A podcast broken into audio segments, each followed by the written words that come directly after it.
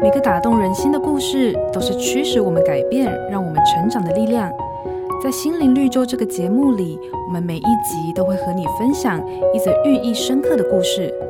如果你喜欢我们的节目，请帮我们分享给你的朋友，也别忘了按下订阅，避免错过之后精彩的内容。心灵绿洲。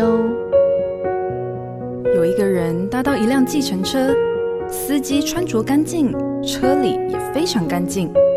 刚刚坐稳，就收到司机递来一张精美卡片。接着问他：“请问要喝点什么？”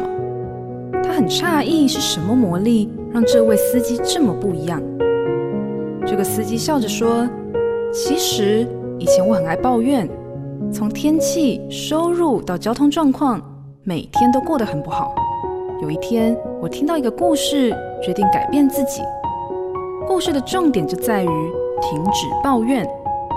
第一年，我微笑地对待所有的乘客。”收入翻了一倍。第二年，我发自内心去关心所有乘客，让收入更加攀升。第三年，我的计程车就变成了五星级的计程车了。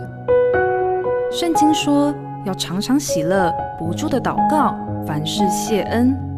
当我们选择不抱怨，开始感谢与祷告，心中会充满说不出来的喜乐，因为凡事谢恩，不住祷告。让人看见上帝的祝福，而这份祝福也将从你身上不断传递下去哦。瑞园银楼与您共享丰富心灵的全员之旅。